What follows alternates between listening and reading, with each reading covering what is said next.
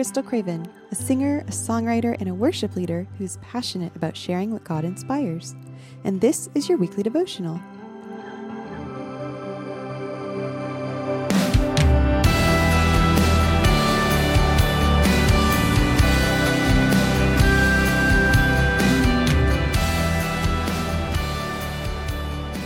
James 1 2 through 3 says, Count it all joy, my brethren, when you meet trials of various kinds, for you know that the testing of your faith produces steadfastness. Now, if you've been a Christian and gone through any trials, you have probably been quoted this verse before.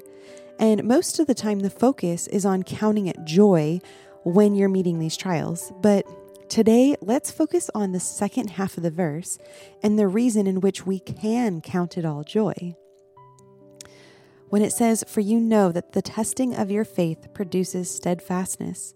That word for produce means to work fully and to accomplish. And the word for steadfastness means a cheerful or hopeful endurance and patience. When we go through trials, it's, it's testing and it's refining our faith to accomplish an endurance in us. So, why is steadfastness anything worth producing through the testing of our faith. Really, right? Doesn't that become the question? Well, James 1 4 and James 1 12 tells us this actually very clearly. James 1 4 says, And let the steadfastness have its full effect, that you may be perfect and complete, lacking in nothing. And then James 1:12 says, "Blessed is the man who remains steadfast under trial, for when he has stood the test, he will receive the crown of life which God has promised to those who love him. With every trial that you face, there's a beautiful refinement process going on in you. When the steadfastness that's being produced in you has had its full effect, you will be perfect and complete and not lacking in anything. The reason the one who remains steadfast is blessed is because in the end, it's the steadfast ones who love God who will receive the crown of life. In Revelation 2, uh, the letter to the church in Smyrna, which is the only church in Revelation who did not receive a rebuke in their letter, it says, I know your tribulation. Do not fear what you are about to suffer. Be faithful unto death, and I will give you the crown of life.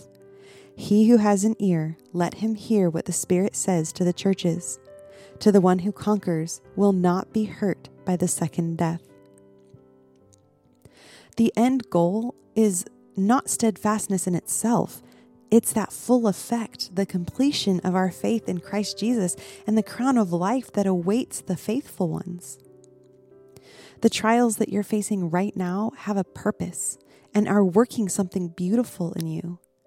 Even if it's something that began from evil and it was afflicted upon you, God is still using it for your good.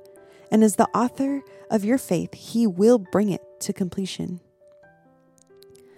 And I, I do know the refining fire, it hurts and it burns away impurities in us and it softens us up to a place of being shaped by our Maker. But it's working its way to a full effect in you. That day when you take your last breath here on earth, and you open your eyes to see Jesus, the steadfastness, that hopeful endurance that was produced in your trials will in no way put you to shame. On the contrary, actually, you will receive the crown of life which God promises you.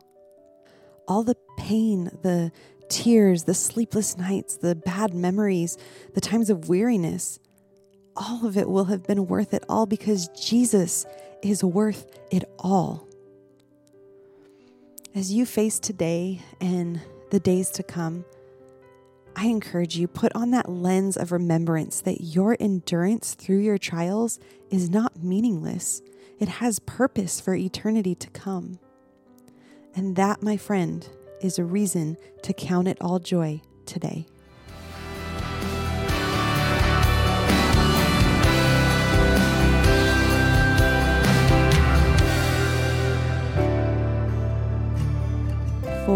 Blogs, written devotionals, and originally written songs, visit krystalcravenmusic.com, and that's Crystal with a K.